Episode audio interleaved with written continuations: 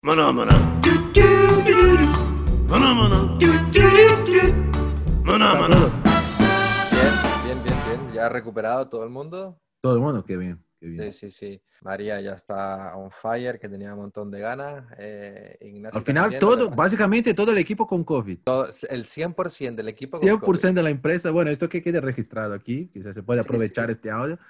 Imagínate qué pasa en España. A ver, esto es Barcelona, ¿sabes? Aquí en Madrid no pasa esto. Aquí ya tenemos vacuna hace dos años, nadie sabe.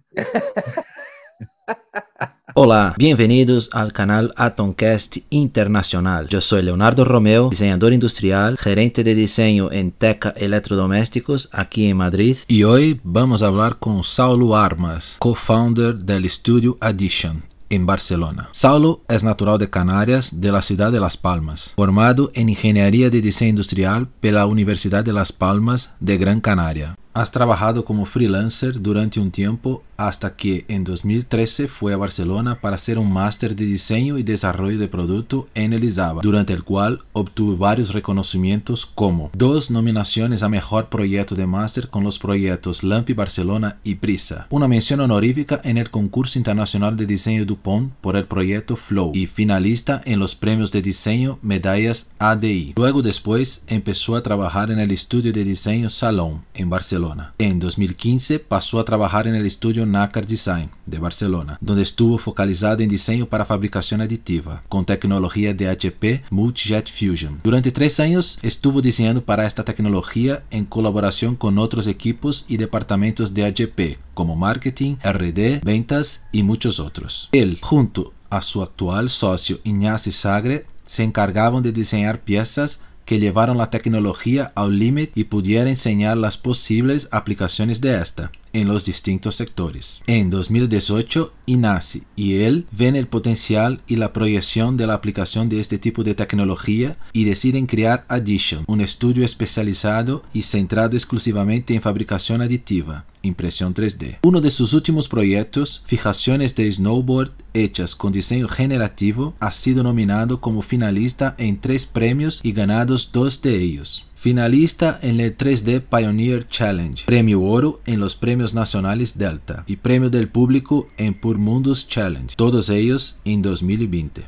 En la actualidad, compagina el trabajo en el estudio Addition con el trabajo en la comunidad universitaria, dando clases en el ISABA y en la UPC, donde está preparando un nuevo máster en fabricación aditiva y además es el responsable y profesor del módulo de Advanced Modeling. Esto fue, esto fue una broma que hizo porque estaba hablando con, con Carlas estos días, ¿no? Para invitar a Carlas. Ajá. Mira, hacemos un, un podcast y tal. Y él, no, es que aquí está complicado, pero ahí, a ver, en Madrid, ¿sabe cómo habla Carlos? Bueno, en Madrid, Sí. digo, a ver, Carla, ya tenemos vacuna hace tiempo ya, es que no podemos decir a nadie. No él, ¿Cómo está Carlas, tío? Buah, sí, sí, a ver, yo, bueno, Cataluña creo que está aquí por la, el listado, creo que es el último, pero llega, llega, tranquilo que llega. Ay, ay, ay. Y justo Carla, ¿no? Que yo, perdón. Yo me divierto con los independentistas, pero bien, bien. Bueno, están para eso también, ¿eh? Para divertirse un rato, yo qué sé, está gracioso. No, al final, bueno, cada uno tiene su... Yo lo que siempre comentaba, tanto en Barcelona y aquí, yo respeto los dos lados. Es, es muy difícil tomar un partido. Veo cosas buenas y malas de los dos lados. Pero para mí la solución no es la separación. No lo veo. Eh, yo creo que, que esto no va a ayudar a nadie. Principalmente en Cataluña. Porque, no sé, veo que la gente tiene una idea en la cabeza y, y puede estar muy loco. Pero, tío, no, no hace falta. Y no va a encontrar un país que no tenga divisiones. Porque imagina que ahí tienes Cataluña, ahí va a empezar una guerra porque, ah, joder, Barcelona genera, la ciudad de Barcelona genera mucho más dinero que los de Tarragona, que no sé qué. Ya, puede ser así. entrar en una pelea que no, sin fin. Porque no hay un Así país que tenga la división. En Brasil, Ah. es, yo, yo comentaba con los amigos, digo, en Brasil la, la, la situación cuando comparas São Paulo, donde vivía yo ahí, con el resto del país, es mucho peor. Lo que pagamos al gobierno, eh, eh, lo que no, no vuelve nunca, es Ah. mucho más, te lo garanto. ¿Y, ¿Y qué vamos a hacer? Bueno, podríamos independiz- independizar, pero no sé, no sé si es la solución. Para mí, cuantas menos fronteras existan, mejor. Eso por un lado. Claro. Por otro lado, claro. es lo que tú dices. Yo no sé hasta qué punto conviene eh, económicamente separar un territorio del otro. Además, No, y, y- y si entras en este loop, al final siempre va a tener, porque al final, vale, es un país pequeño, pero al final tienes las ciudades que van a ir contribuir con el país y nunca va a ser igual. Es muy difícil tener un país. Quizás Alemania sea, sea uno de los pocos que tiene un buen equilibrio, yo diría, por, por regiones industriales, este, no, pero no es 100%, pero sí que tiene un poco más de un país más grande, tal de, de tamaño. Los otros, en general, va- vas a tener regiones que tienen mucho más industrias, que generan mucho más dinero, otras un poco menos, pero sí que generan, a ver, aquí, por ejemplo, Extremadura es la peor, ¿no? En, en general. Pero al final, ¿de dónde sale toda la producción del jamón? El mejor jamón es Extremadura. Entonces, tiene, tiene la parte buena. se balanza, hace, Eh, balanza, se balanza. se balancea. Eh, Plátanos. Sí, sí. ¿Cómo, ¿Cómo se iba a comer plátanos en Canarias, tío? ¿Sabes? ¿Eh? Solo por esto, pero lo... Solo malo eso, eso es mucho, es el mejor plátano del mundo, tío. Sí, Eso, o sea, ojo, ¿dónde tienes verano todo el año y plátanos todo el año? Bueno, ya está. eso es la good life, tío. Playa todo el año y comiendo frutita tropical. Comiendo frutitas tropicales, sí, ya está ahí, joder. Mira, yo quería empezar contigo ya hablando un poco del tema de, de 3D ya, para empezar. Y creo que la pregunta que, que todos que, que gustan el tema de, de la impresión 3D siempre están haciendo, al final, ¿la impresión 3D va o no va? A ver, solo para no, no parece que estoy, pero es, un poco mi, la, la, la percepción que tengo de mucha gente. Al final se, se empezó a hablar hace mucho tiempo, no- ni sé cuándo yo empecé a escuchar de las impresoras, FDM y todo, que joder, la- el futuro vamos a tener todo en impresión 3D, vamos a bajar productos desde casa, voy a tener una taza y no sé qué, y la cosa va, va, va, va, y al mismo tiempo no va, es un poco raro la cosa. Entonces no sé qué dirías tú sobre esto, que estás ahí mucho más involucrado. ya, a ver, la respuesta rápida y sencilla es sí, va. Bueno, Para bueno. mí, no, no, yo creo que, que sí que va. Lo que pasa es que tiene muchos mat- hay muchas tecnologías y cada tecnología tiene su, su uso, ¿no? Y su utilidad. Entonces, el problema aquí yo creo que ha sido, pues, creer que estas impresoras FDM de casa van a ser capaces de hacer todo lo que necesitamos y desde casa y tal. Y no es tan así. Hay, que, hay una parte del proceso que hay que saber, hay que tener algunas naciones mínimas, ¿no? De, de impresión 3D y tal, pero al final son muy básicas. El tema aquí es que hay muchas otras tecnologías que sí que son mucho más polivalentes, que se pueden usar tanto de prototipado como pieza final, que es lo que nosotros estamos intentando hacer, ¿no? Haciendo push a Sí, que claro. estas piezas ya no sean de prototipado, sino que sean de pieza final, porque tienen las propiedades mecánicas que necesitan. Y si no Sea- necesita quizás un, un visual súper, que sé, Nosotras- guay, exacto. final, o sea, funciona. Si es una pieza principalmente técnica, no hace falta que sea inyectada o en otro proceso más, que tarda mucho más, ¿no? Muchas veces. Exacto, pero por ejemplo, nosotros durante todo un proceso de diseño, que al final se imprime a lo mejor con Multijet, que es la, ¿no? que tiene propiedades mecánicas muy buenas y tal, siempre, siempre pasamos por el proceso, siempre la imprimimos en FDM, por ejemplo, para ver temas volumétricos, para cogerla en la mano. Sabemos que no va a funcionar a nivel mecánico, pero muchas veces imprimimos partes o la pieza entera, para tenerla en la mano, ponerla al lado del elemento con el que va a compartir. Entonces podemos decir que la FDM hoy es como el, el prototipo de la Multijet o de la SLS, algo así.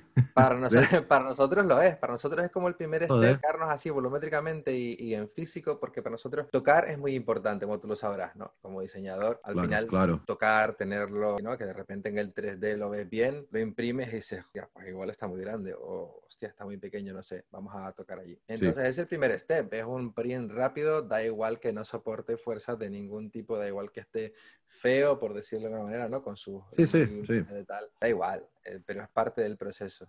Pero eso es, por, es un poco por tiempo y coste también o solo por, por una facilidad? ¿Qué, qué, ¿Por qué al final la FDM no hacer ya un prototipo en la propia, en, en el proceso final, por ejemplo, en, eh, en Multijet o, o lo que sea? Acabamos haciéndolo, ¿eh? pero las primeras no, porque, sobre todo por tiempo, porque al final haces un chop chop de la pieza o lo que sea y la imprimes sobre la marcha al lado tuyo. No tienes que esperar a tener más piezas, ¿no? Para que te salga rentable imprimir a lo mejor un bucket de HP, pues tienes que tenerlo más o menos lleno, etcétera, etcétera. Hay unos tiempos de, de printing, de cooling, de limpieza, que en la FDM no están. En la FDM básicamente hoy en día nosotros tenemos una China, una FDM china, no es ni siquiera una, crea- una Creality y, y ha salido buenísima y es casi, casi, casi plug and play. Y entonces, claro, te quita mucho dolores de cabeza, mucho tiempo, le das a imprimir y... Sí, ya lo tienes, no, no tiene que enfriar la pieza, sacar, limpiar, o sea, es mucho más... Eh, te, tiene algunas, algunas dificultades del proceso, pero al final te, te facilita, ¿no?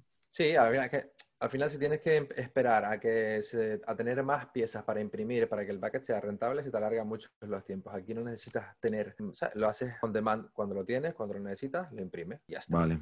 Tarda lo que tarda en imprimir, el coste bajísimo. Eh, estamos hablando de una impresora que costó creo que 500 euros y esto de, de PLA o de ABS pues son 20, 30 euros como máximo y te da. Ah, vale, lo, lo oí, lo oí para, para hacer el, Sí, entonces, claro, a nivel de tiempos y de costes es una tontería. Claro, no, no, es interesante porque ves que, que, que hoy ya tenemos prototipos de la prototipadora, ¿no? Entre comillas, sí. la impresora. me, me, quedó interesante el tema, guay. ¿Y qué piensas que, que falta para una mejor aceptación del mercado de, de, la impresión 3D? Que la gente, bueno, yo podría tener, no sé, de, desde la parte más técnica, que quizás sea lo, mercado más fácil de entrar con piezas técnicas que no necesiten un buen acabado, o el mercado más de, piezas finales, pero con acabados más especiales, ¿no? ¿Qué piensas que, que, falta esto? ¿Es más gente haciendo proyectos 3D, piezas 3D, o es tecnología que todavía falta algo? ¿Tienes alguna idea en su cabeza de esto o es difícil? No, sí, yo lo veo bastante claro en el sentido de que falta primero que, que las empresas empiecen a creer del todo, que ya está pasando ¿eh? cada vez más, pero que se empiecen a creer del, a creer del todo la, las posibilidades reales de, de, la impresión 3D. Muchas veces no la ven, precisamente por el concepto que hablábamos antes de que tienen muy en, en, mente FDM o SLS de las antiguas que no podían tener ningún tipo de carga aplicada porque se partían, lo que sea. Esto ha cambiado mucho en los últimos años. Entonces, primero que las empresas se lo acaben de creer, que poco a poco va pasando y sí. Segundo, hay un trabajo todavía largo, aunque ya están habiendo cositas muy interesantes de postprocesado, ¿no? De dar el acabado que necesitas a, a, esa pieza y al mismo tiempo intentar reducir los costes. Es decir, hoy en día todavía hacerle un postprocesado que es muy profesional y muy bueno a una pieza de impresión 3D todavía es un poco costoso en cuanto a, a lo que cuesta económicamente. ¿eh? Sí, sí, para, para los claro, no es lo mismo. Si tú inyectas una pieza del color que toca, es que esa pieza ni la, ni, ni la pintas ni nada, ya está. Claro. Entonces, entonces, sí es verdad que a nivel de tienes que calcular que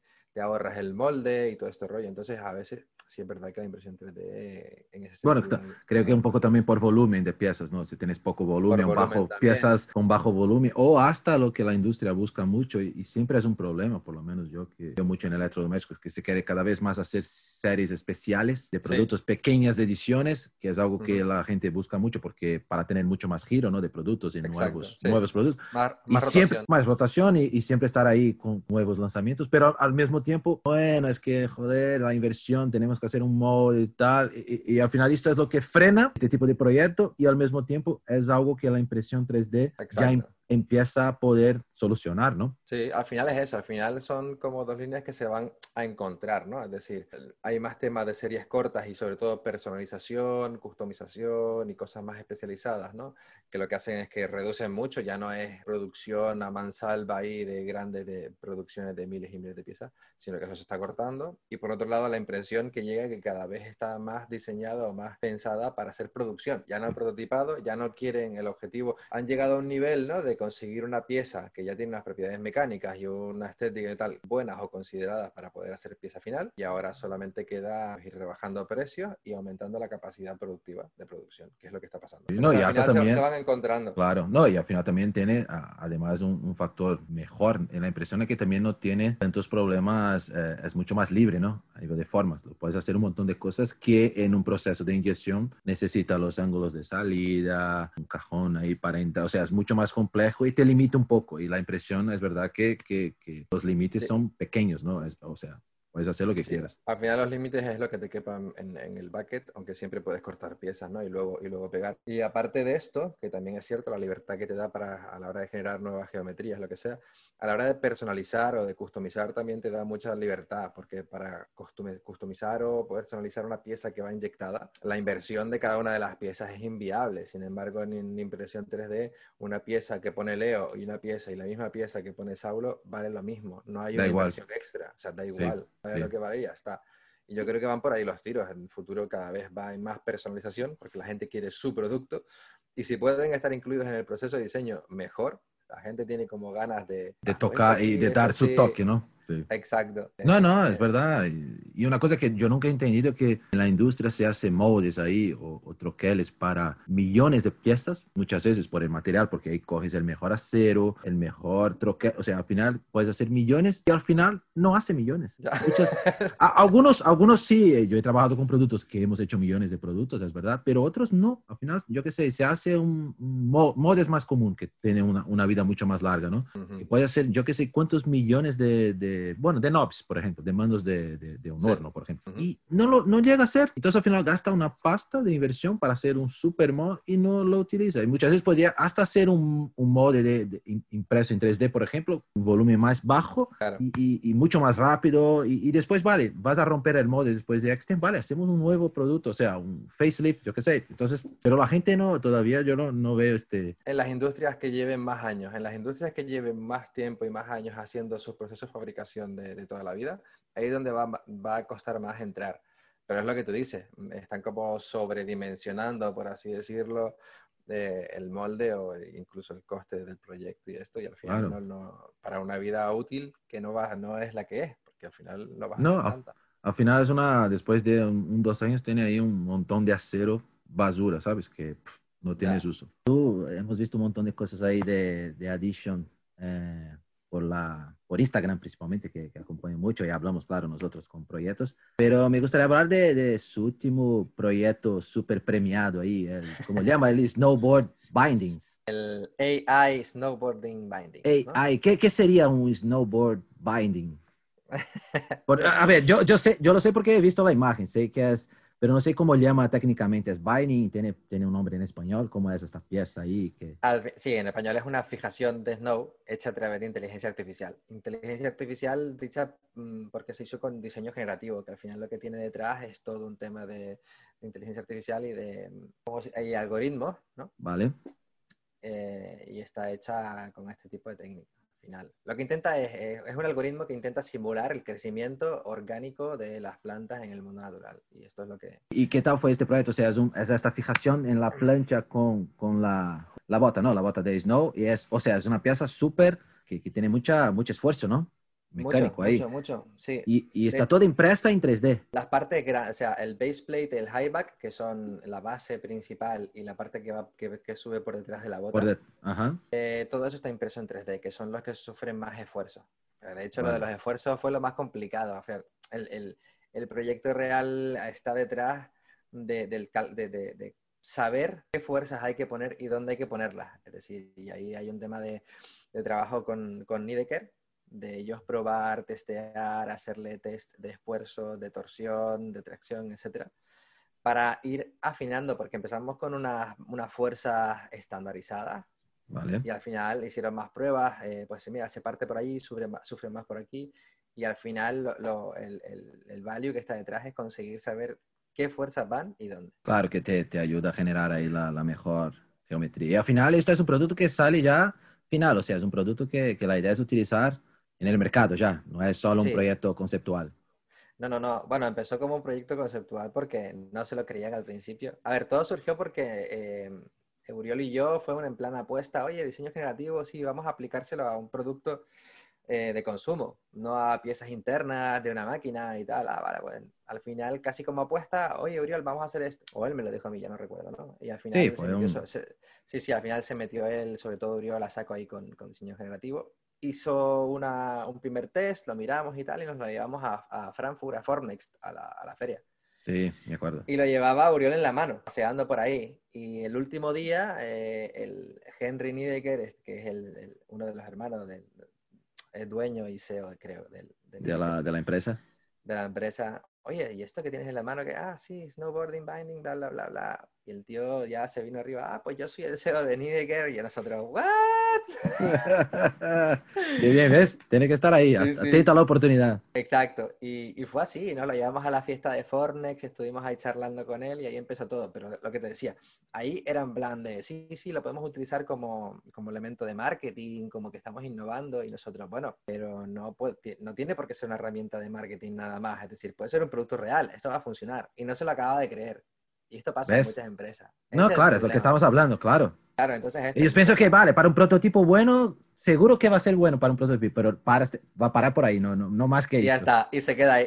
Y nosotros, que no, que no, que esto va a funcionar. Ah, sí, no sé. Bueno, al final conseguimos eh, repetir el, el ejercicio, porque esto era una binding que teníamos nosotros ahí por casa. Seguimos repetir el ejercicio con su geometría, se lo mandaron, lo probaron en la nieve y dijeron, ah, pues sí, funciona. Y yo, ah, bueno, eh, te dije. Qué guay, ¿ves? No, no, pero es, es- es interesante que es un, es un ya, ya, la historia ya es un ejemplo de, de todo lo que hablamos, o sea, de la resistencia inicial, que no, que está loco, esto es para hacer Exacto. marketing, no, no, ¿qué marketing, tío? Hace tu producto, Ah, ¿no? el producto, sí. Y al final ganas un marketing también, porque ahí al final ya solo de premios ahí de diseño, ¿cuántos son ya? Ya tienes más de uno ahí, ¿no? Ya tienes un montón. ahí. Sí, a, a ver, nos han nominado a tres y hemos ganado a dos. Sí, cada día tiene un nuevo ahí que entra en Instagram y oh, Claro, bueno, ahora, gracias a, a Mm. ganar, gracias a lo de las medallas Hadi, pasamos directamente a poder presentarla en los IF.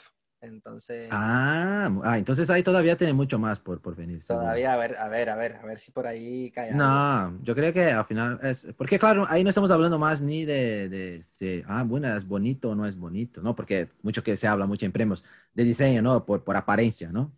Es Claro. más esto, creo que, y, y- además de un proceso que, que tiene tanto ahí las dudas de la gente y creo que merece Sí. la pena y, y, y hacer nuevos también con ellos, ¿no? O, o hasta otros también. ¿Y qué tal va la, yo sé que vosotros trabajan muy fuerte con, con HP, ¿no? Creo que es su Sí. gran cliente a nivel de manufactura aditiva, ¿no? Que son los, los nuevos players ahí mundiales en este mercado, ¿no? A ver, con el Los nombre Game de... Changer.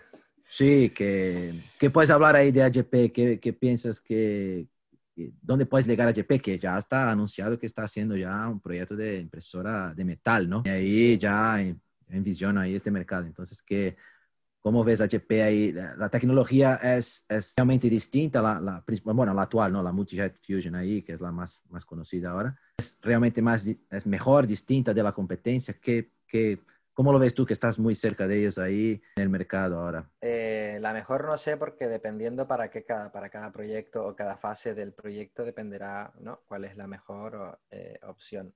Pero sin duda cambió, cambió bastante la regla del juego cuando decidió meterse eh, en fabricación aditiva. Consiguieron mm, llevar la impresión 3D a unos costes muy bajos dentro del, dentro del mismo tipo de máquina ¿no? y de, Claro. tecnología o similares como puede ser SLS y tal, consiguieron bajar mucho el precio de la pieza, la, consiguieron la- bajar mucho la velocidad también de, perdón, los tiempos de impresión, Los tiempos de impresión.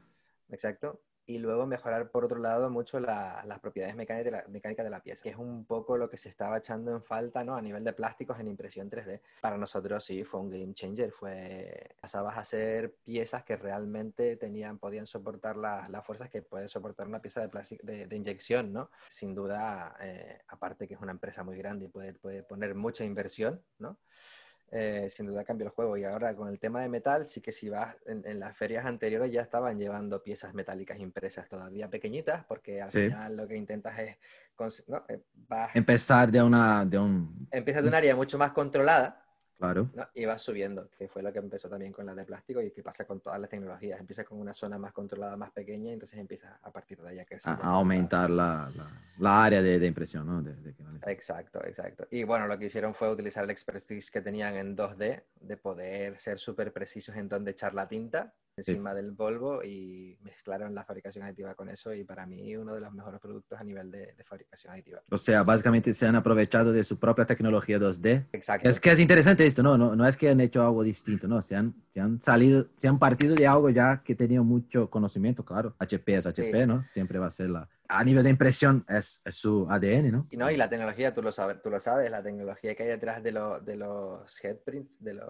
esto es una pasada. Eso, la- las microgotas que salen de ahí y las ponen donde le da la gana. Esto, esto lo estaba comentando en la charla la- con Sergio, las cosas que, que cuando hablaba con algunos ingenieros en HP que me explicaban el tema de la yato de tinta y tal, que tiene la gota esta que sale, un- una micro, yo que sé, tamaño de gota, Nada, y, sí, y, sí. y la velocidad, y tienes que compensar la velocidad del papel, que, y, y, y, tío, es, es una aula de física, química, Es que la gente, claro, tú ves la hoja saliendo en la impresora y, guau, vale, pero, a ver, esto estamos hablando de 2D, y ahí adiciona el tema de 3D, que ahí tiene que hacer en otro, en otro sentido, ¿no? En otro eje, ¿no? De ahí, Sí, no, no, mm, para mí lo hicieron de puta madre. Es decir, cogieron, de- a ver, ¿en qué somos expertos en esto? Muy- al final 3D son capas de 2D, una encima de la otra. Y, Sí. y- y lo, y lo supieron usar, lo supieron usar. Hay una tecnología Sí. ahí detrás que, que de fuera no, no se aprecia, o sea, quiero decir, no se aprecia. Mm, es algo que la gente no, no, llega a entender, toda la tecnología que hay ahí dentro, pero meter esta parte de cartridge ahí de, y de, ¿cómo se dice? Los cabezales estos para hacer impresión 3D a partir de impresión 2D es un, es, un, challenge. Sí, sí, sí, sí. No, no, lo, lo vi muchas cosas ahí, ahora, joder, es un, bueno, toda la, parte de, de, pruebas que tiene ahí es una locura, ¿no? Es un, es un mundo aparte, ¿no? Para un producto, ¿no? Que estamos hablando. Entonces, no, y además, o sea, hablamos de, de, del Snowboard Bind, que fue este más ahí, más reciente, pero vosotros también han, han trabajado mucho con el tema de impresión 3D, que, que, hasta había puesto en su, bueno, en su, su, historia un poco. El tema de COVID también, ¿no? Vosotros han trabajado un ah, poco con el tema cuando empezó todo el caos aquí, principalmente en España, ¿no? En Europa, Italia, España. Y vosotros han hecho algunos, algunos proyectos interesantes ahí también, ¿no? De, no sé, ¿qué puedes contar ahí? ¿Qué, ¿Qué, piensas que sea? A ver, yo creo que lo más interesante que nos pasó, bueno, fueron dos cosas. Uno fue una máscara que hicimos para conectarla directamente a la máscara CPAP, uh, perdón, a las máquinas CPAP, ¿no? Que para ya gente con COVID que necesitará eh, asistencia a la hora de respirar. Como oxígeno o algo así. Oxígeno, presión para los pulmones. Entonces era una máscara que te cogía bien toda la boca y la nariz. Ajá. Iba que tenía que ir agarrada en la cabeza y tal. Esto surgió porque había la posibilidad de que se quedaran sin poder abastecer de este tipo de máscaras o de mascarillas a los hospitales porque no iban a poder salir fuera a comprarlas y se iban a quedar sin stock aquí en principio. Fue como una previsión. Entonces nos juntamos con otra empresa que ellos tenían también como una especie de máquina CPAP pero portátil que la podía, para poder mover a los, a los pacientes, ¿no? Con la camilla. Y fue un proyecto muy interesante que al final quedó ahí porque no quedaron, o sea, no hubo falta, esta falta de stock. Y al final, otra cosa que aprendimos es a medida que van avanzando los proyectos en, en, en el entorno de la medicina, más se complican y van saliendo cosas nuevas y no, ahora esto, ahora cambia lo otro. Unas partes de TPU que teníamos, que es el flexible, pero que tocaban la cara, eh, no podían ser rugosas como salen de la máquina. Vale, claro, por, por conforto, ¿no? Exacto, conseguimos hacerles un chemical polish, eso al final consiguió pasar el, el, test y al final, bueno, entre una cosa y la otra, al final tampoco podía ser transparente porque tenían que verle la boca al paciente por si pasaba algo o lo que sea. Entonces, nos fuimos encontrando con stoppers así, pero el ejercicio fue muy, fue muy guay. Y el segundo, que para mí también fue súper interesante, fue el diseño este de, de, los conectores para la máscara de Decathlon. Ah, Decathlon, sí, sí. Esto, esto es lo que me acuerdo más, sí, que fue... Esto, es que esto llegó un diseño de Italia daba solución a esto, pero cuando nos llegó a nosotros y dijeron, oye, hay que hacer esto aquí porque tenemos este diseño de Italia, hay que ver qué hacemos aquí, lo vimos y era un diseño que, que sí que daba eh, solución, pero no estaba para nada, para nada, para nada optimizado. Es decir, habían diseñado que cuadraran las cosas y tal sin pensar en tiempo de printing, sin pensar en cantidad de material, sin pensar en las dimensiones. Entonces, todo esto son cosas que influyen a la hora de poder darle esas piezas con, con, la mayor celeridad posible a una y por toda la y por toda la urgencia que, que pasaba en el momento claro, ¿no? sobre todo por la urgencia. Si es rebajar tiempos y rebajar costes y rebajar todo mejor. Entonces cogimos esa pieza la rediseñamos y al final conseguimos bajarla creo que un 40 y pico por ciento en tiempo y en material. Oh, joder, sí, mucho mucho. Entonces, claro, era casi, podíamos dar el doble de piezas con este diseño que con la anterior. Aprovechando mucho más. Claro, al final ahí eh, fue otra tecnología, fue con Forlabs, es con resina y entonces tienes que tener en cuenta pues los ángulos para que no te cree soporte donde no quieres y tal, y que, porque al final soporte significa más tiempo, si pones soporte, con cambiarle los ángulos y tal de, de las piezas puedes evitar mucho soporte. Y al final te das cuenta de, o intentas también que la gente se dé cuenta de la importancia del diseño para, para fabricación aditiva. Porque el chico sí. que, que, diseñó en Italia esa pieza la diseñó bien, o sea, una pieza que está bien diseñada y que da solución. Sí, claro, claro. Pero hizo con, con prisa y para, para resolver el problema de inmediato, Exacto. pero no, tampoco era un súper conocedor de quizás de la, de la ma manufactura aditiva, ¿no? Que es otro ya... Exacto, pero si la conoces empieza ya, ya directamente la ves, o sea, pues acortamos aquí, movemos aquí, ángulo allá y al final conseguimos eso eh, rebajarla un Guay. montón, hacer distintos diseños, porque el, su conector iba por dentro del filtro, el nuestro iba por fuera, entonces todo el flujo de aire lo, lo podía recoger y bueno, y así hicimos varias. No, yo me acuerdo bien en, en el momento que estábamos ahí también en otro proyecto, ¿no? Y siempre y vosotros estaban ahí a tope, ahí trabajando. A tope. Con tío, mucha tope. cosa. Y, y, a ver, fue, fue muy interesante también, cuando hablamos de, del tema de impresión 3D, fue, creo que fue algo hasta casi mundial. Yo he escuchado en muchos países que todas las comunidades de, de, gente que tiene impresoras o que trabajan sí. con eso han hecho mucha cosa ahí interesante, desde tonterías como la banda esta para trabar claro. la mascarilla, sí. eh, los adaptadores, no sé qué. Entonces fue, fue algo muy, creo que ha dado mucho ganado mucho, mucho punto, muchos puntos, creo, la, la tecnología 3D y de impresión en este momento que joder, la gente necesitaba, ¿no? No había. Ahora está, ahora estamos bien, o sea, hay mascarilla para todos, ¿no? Ahora está súper. Sí, ahora ha cambiado ya. No está 100%, pero ya tenemos mucho más cosas. Pero en este momento de, de urgencia ahí, que y, y, fue interesante ver que fue muy fuerte esto, lo vi mucho, mucha gente ahí. Fue heavy, fue fuerte. A ver, lo que se dio cuenta todo el mundo es que a lo largo de estos últimos años se ha creado una red de impresoras, que al final Sí. es una red, es una planta de fabricación aditiva mundial, sí, que entonces tú necesitas piezas para una máscara en no sé dónde, pues vas a las printers que están más cerca, las fabricas allí, Claro. y al final es la fabricación descentralizada. Que, que te quita todo el tema de, de portes, que te quita el transporte, eh, la, la huella de CO2 que pueda dejar todo el tema de camiones, aviones que tengan que llevar las piezas, que al final es una de las principales ventajas de la fabricación aditiva, que yo mando un file por correo. sí, No sí. mando, no mando un camión, yo te mando un file y tú haces ahí 10.000 piezas, perfecto, que son las que necesitas. Claro. Ya está. Claro. No, no, fue, fue muy interesante. O sea, creo que fue. Ya, ya, ya empezamos a ver quizás hasta, hasta nuevas oportunidades, ¿no? Porque al final, si, si la gente tenía dudas, ves que ahí está claro que hay un futuro. Es solo un tema ahora de, de tiempo y encontrar ahí la gente. No sé también si, si- si el coste todavía de las máquinas estas mejores, por ejemplo. CLS o HP, las tecnologías que son las más finas, por así decir, un poco más, un poco Más mejores ahí. ¿eh? profesional. más profesionales.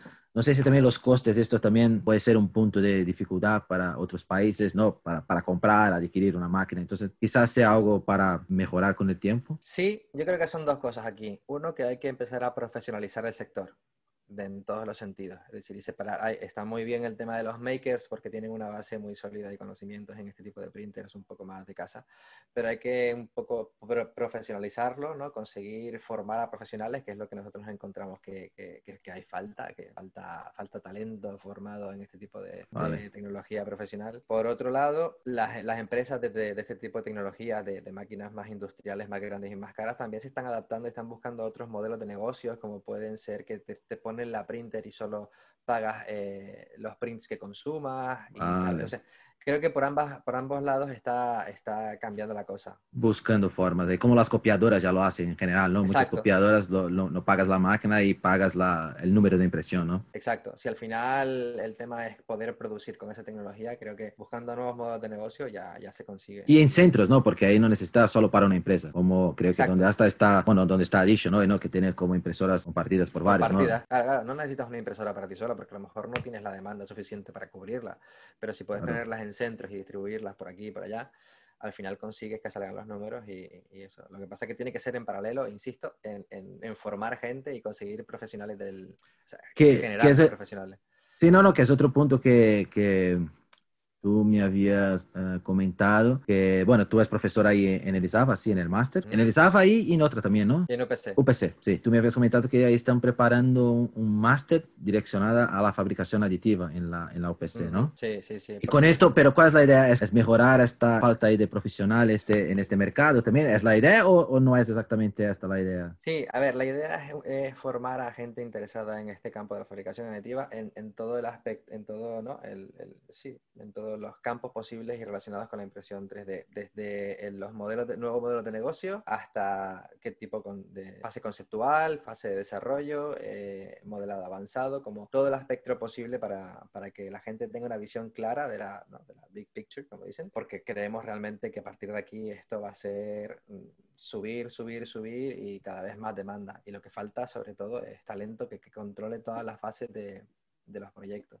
No solamente eso, no solamente modelar y hacer diseño generativo o saber modelar para impresión 3D, Claro, sino claro. saber qué tipo de, de- de modelos de negocios eh, pueden haber, hay, han habido, habrán en el futuro, etcétera. Un poco tener la imagen entera. Esto es lo que se intenta con el máster, que creo que para mí es súper interesante porque si les dices, mira, para, para, para impresión 3D tienes que diseñar así, tienes que modelar así y tienes que cambiarlo. Perfecto, la parte de diseño está como la gente haciendo mucho hincapié.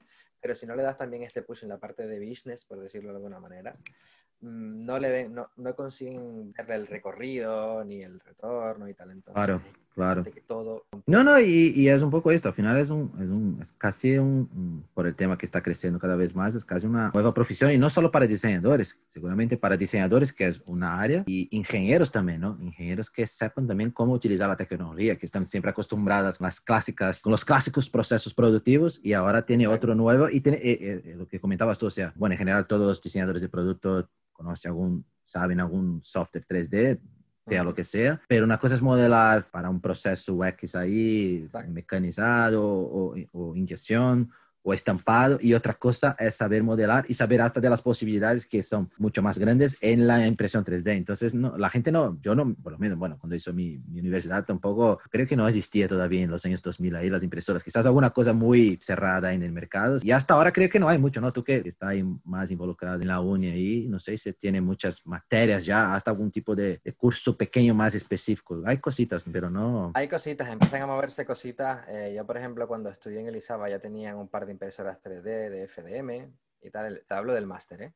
¿eh? hace ya Uf, ¿cuándo lo hice? 2014 creo que hice el máster, 2013, 2014. Entonces ahí ya empezaban a ver las primeras printers de las universidades a nivel de FDM, pequeñitas de esto. Pero ahora, por ejemplo, en, en la UPC, también aprovechando el tema de, del máster, también se firmó, se firmó una cátedra entre HP y UPC y han puesto una printer de HP dentro de la universidad. Entonces ya ahora em, la cosa empieza a coger peso y empieza a ponerse seria en ese sentido. Lo que sí es verdad que aparte del máster este de, de impresión 3D que estamos haciendo con, con la UPC, de resto, en otras universidades o en, otros, en otras carreras no hay mm, materia dada. O sea, impresión 3D se da casi como anecdótico. Ah, y también está la impresión 3D. O sea, de los moldes yo te digo qué ángulo tienes que darle para que salga la pieza, qué es lo que puede hacer, qué son, lo, qué son los rechupes, qué, qué, qué es bueno y qué es malo para la pieza. Yo te lo digo. Vale. De impresión 3D te digo, mira, esta es impresión 3D y puedes hacer lo que quieras. Chao. sacado. Entonces este es el problema. Sí, sí, sí o sea, no, no se entra ahí en, en, plan mucho más, más serio, ¿no? Porque hay mucho, a ver, que hay, hay una libertad, sí que es verdad, pero no es así, ¿no? Muchos muchas, otros problemas hay, claro, y detalles ahí. Son otros problemas, otro tipo de problemas que hay que no, eh, diseñar para ellos y, a ver, está cambiando, ¿eh? Elizaba también, por ejemplo, llevamos un par de años trabajando con ellos y hemos hecho como asignaturas pequeñas donde se lanza un challenge y se explica todo, o en el máster también de, de diseño de producto, en la parte de desarrollo también, eh, una parte de, de, de proyectos única y uh -huh.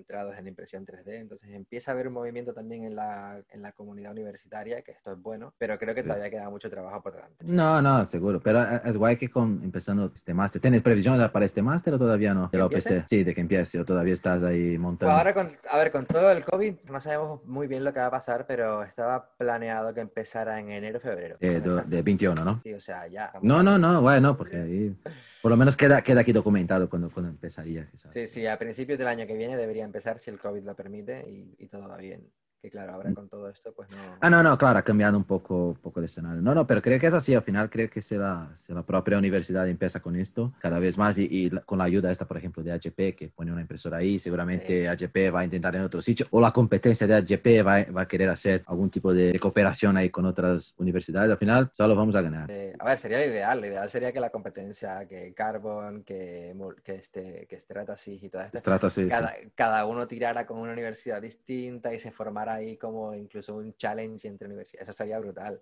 Sería claro. Super... No, y no solo de diseño, para mí lo que tiene que estar también en muchos los de ingeniería, porque al final es esta, esta, a ver, la nueva generación que va a tener, no, no, a ver, se puede hacer esta pieza en impresión, cuánto es el volumen, cuál es la dificultad, claro, cuánto tiempo. Claro, totalmente. Bueno, o, o, o, que puedes empezar, muchas veces lo que veo, que también es un problema en la industria, que ah, es que va a tardar mucho para arreglar esta pieza, para tener la pieza final. Bueno, no, tiramos quizás con una impresión 3D a ver qué pasa, si no continuamos o si no, si, si hay mucho volumen y es más barato al final hacer en, en, otros procesos, ok, sin problema, pero si no hay la necesidad o quieres tener algo mucho más exclusivo, bueno, sí. ¿por qué no? O llegar antes al mercado, también hay este tipo de, de factores que, que intervienen, es decir, vale, queremos modelar esta pieza y hacer 10 porque van a ser 10.000 unidades o lo que sean y es mejor en claro. inyección, pero a lo mejor eso te retrasa el proyecto no sé cuántos meses, ¿no? Pon tú, a lo mejor con impresión 3D te sale más cara, pero empiezas en el mercado ya el mes que viene. Y a lo mejor tienes que empezar a valorar este tipo de cosas, estos números que antes no estaban, empiezan a estar y tienes que tenerlo en cuenta para saber qué proceso toca. No, no, está, está claro. Creo que después de todo ya me has convencido ahora de, la, de mi primera pregunta que, bueno, tenemos un futuro. A ver, estamos ahí, todavía estoy intentando en, bueno, hacemos, por cierto, hacemos algunos proyectos juntos ahí en Teca tal. Bueno, hicimos hasta ahora más a nivel de prototipos, pero sí que es verdad, hicimos no hace mucho la basket esta, ¿no? De, de los fregaderos, la wasted basket, la, llamo, en inglés llamo de strainer, la, la, cestilla esta, ¿no? Que va ahí cuando sale la cestilla del agua. Y es verdad que hicimos los prototipos ahí en, en Moodchat estos, ¿no? Con, con el acabado cromado, que tú tienes ahí un buen proveedor que hace este acabado súper, bueno, es casi una pieza metálica. Y todas las pruebas técnicas de la pieza fueron hechas ahí en Italia con una pieza, una impresión en 3D con el acabado cromado, o sea, con la básicamente las mismas propiedades de la pieza final. Entonces, fantástico, ¿sabes? Claro, es que eso te da una, o sea, acortas muchísimo los tiempos. No tienes que hacer ni, ni, fabricar ni nada, sino imprimir y procesar y ya está. Y el coste también. Y el coste, el coste también. Y el tema de poder personalizar, ¿no? Hacer lo que comentábamos, por ejemplo, en el momento hacer tiradas más cortitas para cosas más exclusivas. Esto no te lo puedes permitir con otro tipo de, tecnología. Hay recorrido, yo creo que hay recorrido y que todavía queda y lo que vendrá, eh, ojo, que deben salir. Ah, bueno, es que todavía, claro, o sea, vosotros tenéis mucho contacto ahí con HP, seguro, pero tampoco sabemos qué está haciendo ahí la, competencia. Segura, seguramente están ahí mirando a HP y pensando que van a hacer para, yo qué sé, romper el mercado nuevamente, ¿no? Seguramente. ¿Qué es lo bueno? Yo creo que con el metal están, están muy atentos a HP, el resto de, de las compañías, a ver qué va a hacer. Porque tal y como lo tienen planteado, si buscas por ahí lo que es está eh, poniendo HP por ahí eh, es, muy goloso. Es, o sea, es el sistema que ya tienen, que ya dominan, pero con otros componentes, otro tipo de polvo, y luego esto lo saca, lo hornea y, acaba de formarse la pieza, ¿no? Entonces, uff, esto puede ser también interesante. ¿eh? No, va a ser, seguramente va a ser la, la, leche ahí, como dicen. sí, sí, sí, sí. Bueno, ahora cambiando un poco de, de tema, como un canario, un, un, tío, un tío casi africano, como le llamamos ahí en Nácar, Puede llegar a, a, Barna. ¿Qué pasó, tío? ¿Qué, cómo, ¿Cómo iba el mercado ahí en, en Canarias? ¿Hay, ¿Hay mercado de diseño ahí? Cada vez hay más diseñadores, pero sobre todo a nivel de diseño gráfico. A nivel de ah, industria, de diseño industrial, no debe haberlo. La verdad es que yo hace mucho tiempo que no miro el mercado como está allí, pero es que no, no hay industria como tal. Sí que hay algo. Claro. Sí, sí, sí, normal. Pero no hay industria allí como tal. La industria fuerte allí es el turismo. Eh, hay cositas por aquí, o sea, por allí también que se van haciendo, pero no una industria como puede haber en Barcelona o en el norte de España o lo que sea, ¿no? Entonces, bueno, yo a mí me gustó mucho la carrera, tengo todo el tema del diseño industrial, diseño de producto y estuve por ahí. Eh, de cuando acabé la carrera me quedé por allí una temporada buscando y claro, solo veía oportunidades de diseño gráfico, identidad corporativa y esto que también está muy interesante, pero no es lo que quería yo. Entonces dije, bueno, siempre me gustó Barcelona. Dije, pues me voy para Barcelona a probar. Ah, y a ver, por cierto, también una duda que tengo, a ver, para, a ver, para quien eres de aquí de España ya es más normal, pero para mí desde Brasil el tema de los cursos aquí es que son un poco distintos, ¿no? Porque tú haces ingeniería de diseño industrial o haces ingeniería y después vas para diseño industrial? ¿Cómo, por, qué, ¿Por qué la ingeniería está en...? Porque para nosotros es normal hacer, en Brasil por lo menos, diseño industrial. Ahí puedes hacer producto o gráfico. Hoy se, se cree que está todo, todo más junto, ¿no? Y aquí llama ingeniería. ¿Por qué de esto? ¿Es, es un curso de ingeniería también? ¿Cómo, cómo?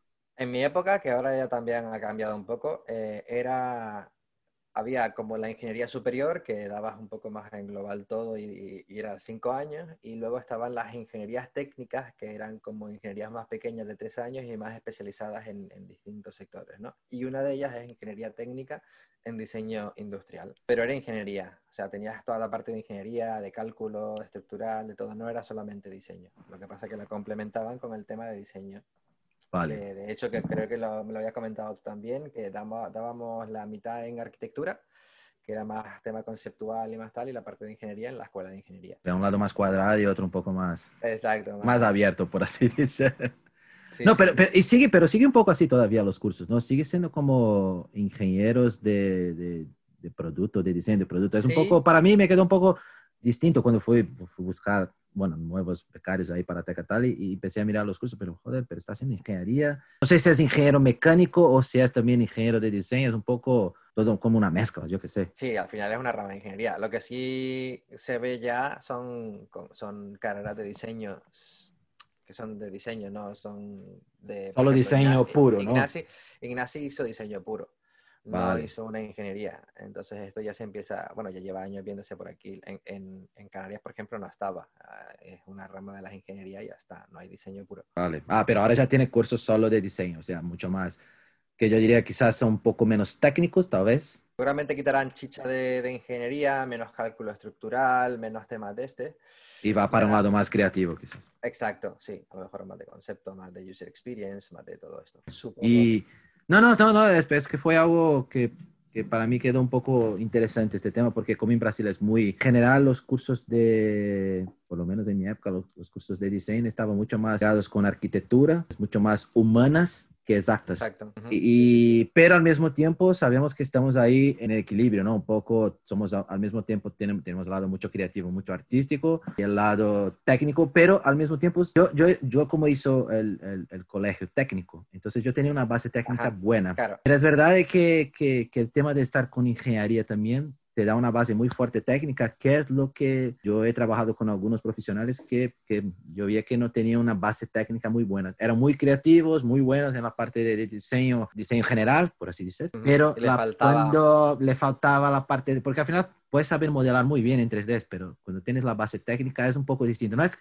no digo que va, va a direccionar su, su idea para algo ya mucho más eh, cuadrado, va, que no, no voy a intentar algo nuevo, pero sabes Te- que, que entonces no sé, no sé si eh, los que hacen ingeniería de diseños tienen una base técnica más fuerte eh, y, y tiene, no sé, es mejor para el diseñador o si esto también al mismo tiempo te va a trabar para ser un poco más creativo, ¿no? ya. Bueno, al final hay que encontrar el equilibrio. Ahora, por ejemplo, en el ISABA, ahora que lo comentas, sí que hay, lo separan, eh, ingeniería de diseño. Están separados, pero tú puedes, la, tienes la, puedes elegir hacer las dos, las dos cosas juntas, que se llama el PES, que es bastante más largo, son- es más tiempo de estudio, pero ha- haces una combinación de ingeniería y, y de diseño. Y esto realmente para mí, yo creo que es lo mejor, porque complementa muy bien. O sea, claro, ¿Cuánto tiempo es el curso esto? Es mucho, no sé si son mucho cinco largo. años, creo que son Cinco, cinco, años. años. Y el curso normal seis, son, son, o son seis. seis. Y el normal son, son cuatro, creo. Son cuatro, Vale. claro. no, cuatro. interesante.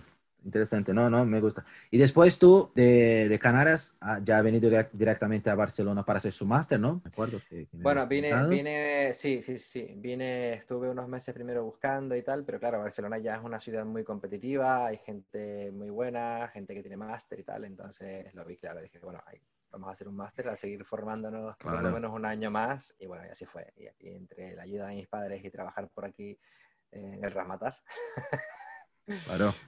es normal. Eh, bueno, tenés que aprovechar. No, no, fue una buena época, ¿eh? Fue una buena época haciendo el máster y tal. Ahora, muy bien. Y sí, nada, después que salí de la universidad ya me quedé trabajando con, con uno de los profes que me dio Rino, que se llama Isaac Saló. Ah, bueno. estudio. Está en Barcelona ahí.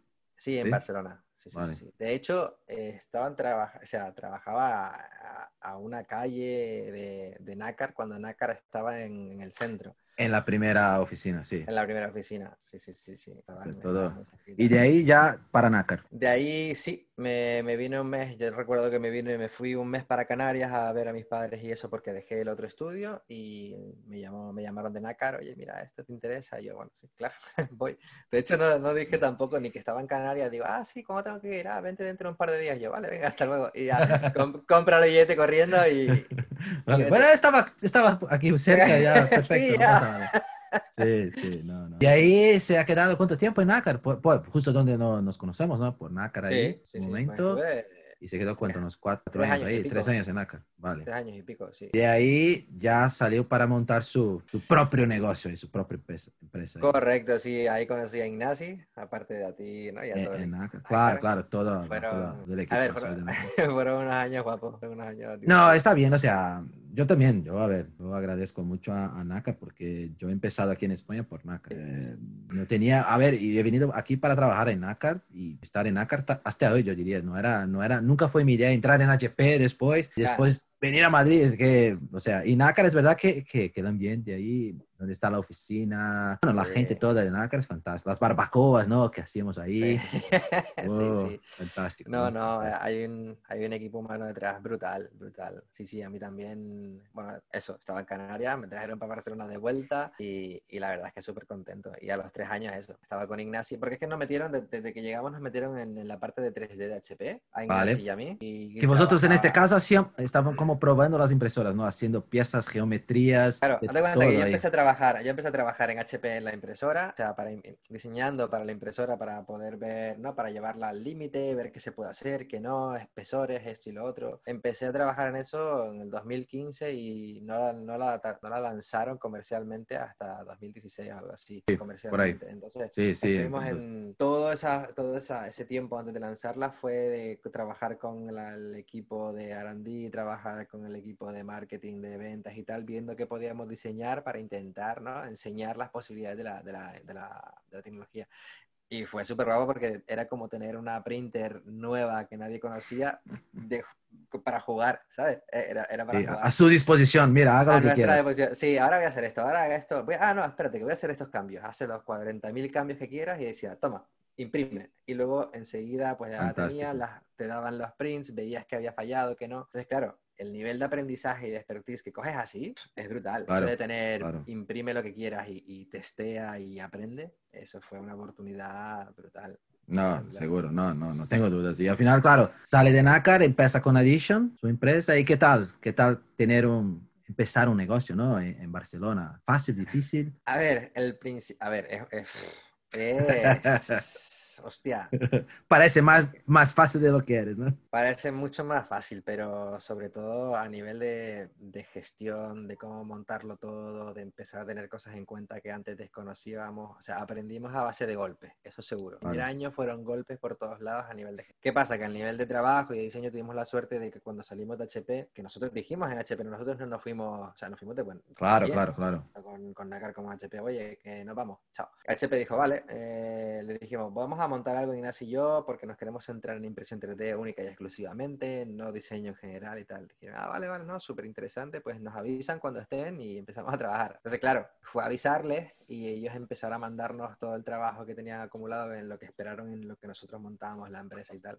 Todo el Y, negocio. f- y fue empezar mm, claro, con, un, con un cliente tan potente como, como HP desde el día cero. Eso cambia Claro. mucho las cosas. Claro, te ayuda, tiene ya una, una, una garantía, ¿no? De mira, ya, Claro. ya un poco, queda un poco más tranquilo, ¿no? Para la empresa, ¿no? Es fácil. Uf, quedas muy tranquilo empezar así. Empezar así quedas muy tranquilo. Porque... No, y además con gente que ya tenía ahí confianza. Claro. O sea, Claro, ya se conocía, ya, o sea, sería Todos hacer... nos conocíamos. Claro, sí, sí. No, no, al final ya y, y hacer lo que estaban haciendo, o sea, no era algo que Claro, empezar un proyecto que, Era- bueno, no tengo ni idea qué voy a hacer, no, ya sabía un poco cómo, cómo funcionaba la cosa, ¿no? era seguir lo que estábamos haciendo, pero desde una perspectiva ya propia de nuestra y con, no, sentando un poco las bases que habíamos aprendido durante todos estos años, decir, hostia, pues venga, ahora lo quiero hacer así, porque creo que tiene que ser así. así. Entonces, nos da esa libertad de poder hacer las cosas como nosotros creíamos que tenían que hacerse, eh, trabajando directamente con HP. Entonces, es verdad que facilita muchísimo las cosas. Que no Sí. deja, o sea, fueron duros porque al final es una empresa grande también, ¿no? Entonces empiezas, claro, voy a montar una empresa y HP, ah, de puta madre, HP el primer cliente, claro, HP paga 60 días, como todas las grandes empresas. Claro, claro, ¿no? Todas las- sabemos. sabemos. grandes empresas. Yo sé, yo sé, empresas, pasa también. Tú lo Yo, sabes. yo, he, yo he entendido la indirecta ahora con nosotros.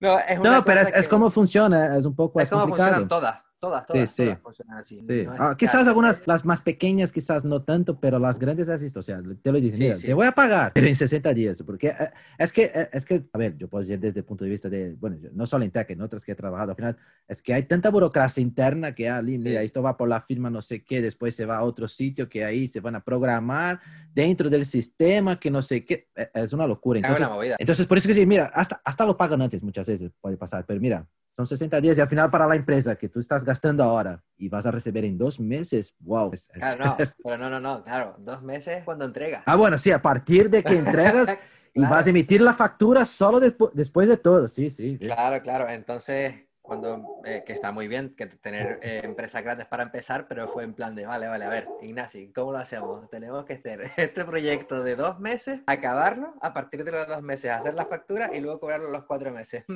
Mm, ¿Cómo hacemos? No, no, Pero no, bueno, está, es, es es- solamente- este es el lado complicado de la cosa. Afortunadamente es el principio, es decir, eh, cuando ya estás en la rueda, Sí, entre el loopy el y otro, esto viene va- el otro, viene el otro, viene el otro, es el principio lo que cuesta. Claro, claro, claro. ¿no? Y, y, y otro punto que nosotros diseñadores siempre hablamos, que el tema de, este tema más de, de business no tenemos muy, muy fuerte en la uni. En la uni, ¿no? En la universidad. O sea, no es, ah, creo que cada vez más está mejorando esto. Yo en, mi época de universidad no tenía nada muy direccionado a tener su propio estudio, o sea, a nivel de, de administración de, de, negocio, porque, a ver, sabemos hacer diseño, entonces, eh, y es un lado que en general los diseñadores no nos gusta, porque fuimos justamente a hacer diseño porque no nos gusta hacer administración o cosas así. Exacto. Pero, pero si tú quieres tener su negocio, ganar hasta más dinero y hasta más oportunidades y es muy complejo. Yo entiendo que yo, yo, yo no he tenido mi estudio todavía, pero tengo toda la noción que es realmente muy complicado y vosotros son, bueno, muy, han tenido mucha, mucha coraje ahí para hacer esto. Y enhorabuena, por cierto, porque al final han, logrado conseguir, que no es fácil, no son todos los estudios que consiguen ahí se mantener por, bueno, conseguirse mantener en, en el primer año, ¿no? Muchas veces. Sí, sí, sí, sí, sí, la verdad que el primer año siempre parece que es el más jodido de todo, pero bueno, eso ya lo pasamos, estamos en el tercer añito, cumplimos dos años en, en, el 4 de julio. Ah, ¿ves? Mira, la independencia. la independencia, verdad, verdad. Y bueno, bueno, hablamos un montón ya. Y bueno, para terminar, ¿qué, qué quieres decir o qué, o qué piensas del futuro ahí? De, bueno, por cierto, de la impresión 3D. Bueno, no solo la impresión, cómo ves Addition ahí en el futuro, ¿Qué, qué vosotros pretenden explorar para el futuro ahí en este tema o, o en otros temas que tienen en, en, la mente, ¿no? Sí, bueno, pues en principio, como que nos hemos encontrado estos últimos dos añitos de vida que tenemos con, con este problema de, que no hay talento formado y tal, lo que hemos de, decidido es, por ejemplo, de aquí en adelante, pues empezar a formar nosotros, a, intentar crear cursos, mm, nuevos modelos de negocio que tengan que ver con la formación específicamente para la fabricación aditiva, que creo que es algo que los, estos 5 o 10 primeros años de aquí en adelante va a estar muy fuerte y muy demandado. Y por otro lado va a ser también... Eh, creo que aparte de poder dar servicios, ¿no? O consultoría, que es lo que ya hacemos, lo que queremos es intentar empezar a crear productos propios que un poco den soporte a todo eso que nosotros eh, decimos a la gente y pregonamos, oye, no, mira que con esto lo puedes hacer. Ah, ¿y tu producto? Ah, no tengo. Bueno, pues igual además que nos apetece ya, porque siempre está super, hay, hay, tenemos proyectos muy guay, muy chulos, pero queremos decir un día sentarnos y decir, oye, quiero hacer esto. Claro. ¿Por qué? Porque...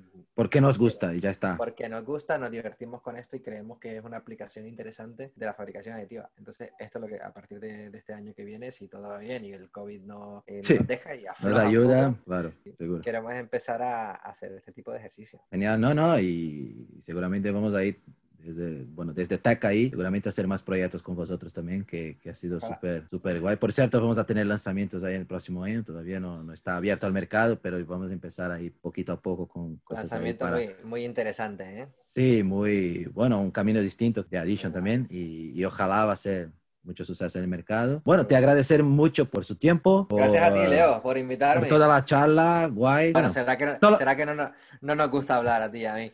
No, hablamos todos los días. Digo, joder, ahora tengo, ahora tengo que hablar en plan serio con el que voy a hablar, tío. ¿Qué? Nunca hablamos, solo hablamos mierdas, tío. Hablamos una hora, para, una hora para hablar de un tema de proyecto. Es fantástico, es fantástico. Es maravilloso, pero es que si nos quitan eso, Leo, ya que nos queda. No, y a ver. Es el mejor y, momento y, del día. Claro, no, y, y, yo me acuerdo que he buscado a vosotros en su momento por esto. O sea, primero porque sabía de la capacidad técnica y creativa, pero también por, por las personas, o sea, por ti, por Ignacio, ¿no? Su, bueno, a ver, hablamos tanto de Ignacio, su socio, por cierto, para, sí, sí, para quien no, no tiene que, quién es este Ignacio. Seguramente va a estar ahí en, en, en, la, en la próxima entrevista también, es otro que voy a coger para hablar. Pero gracias por su tiempo, creo que fue una charla ahí súper interesante para mucha gente, no solo aquí de España, seguramente ahí a ver, va a quedar cada uh -huh. vez más y vas a quedar seguramente conocido en Brasil ahí también, por cierto. Bueno, para Brasil. Ponemos una foto, una foto guay ahí del canario, mira. el canario. el famoso. Tengo pendiente, tengo pendiente ir. De hecho, hice el, eh, la, muchos de los proyectos del máster los hice con un brasileño que se llama Alan. Alan, Alan vale, y, y quedó, quedó pendiente ir para allá, así que no sé, tengo que ir a Brasil sí. pueda. No, todavía tiene que pasar aquí por Madrid. Ya, ya Antes, Madrid ¿no? me queda más cerca. Sí, es un poco más fácil, ¿no? Todavía. en este momento fácil. Brasil también con el tema COVID está complicado. Eh, va, va, a tardar un, un, pelín más que aquí, creo, con, con, bueno, con nuestro superpresidente. No, no voy a entrar en esto, deja. no, no, vamos, a, vamos a dejarlo ahí. Pero, tío, muchas gracias por el tiempo y seguro que tenemos mucho que hablar por cierto, Perfecto, no de otras no. cosas. ya, ya, ya. No, gracias a ti, Leo, gracias a ti. La verdad es que está guay esta iniciativa así de, de empezar a hablar con diseñadores o con gente del mundo. Sí, sí, seguro. Este está súper guay y a la gente Leo seguro que le, le, interesa mucho. Genial. Gracias, tío. Déjame gracias parar aquí. Ti, Perfecto.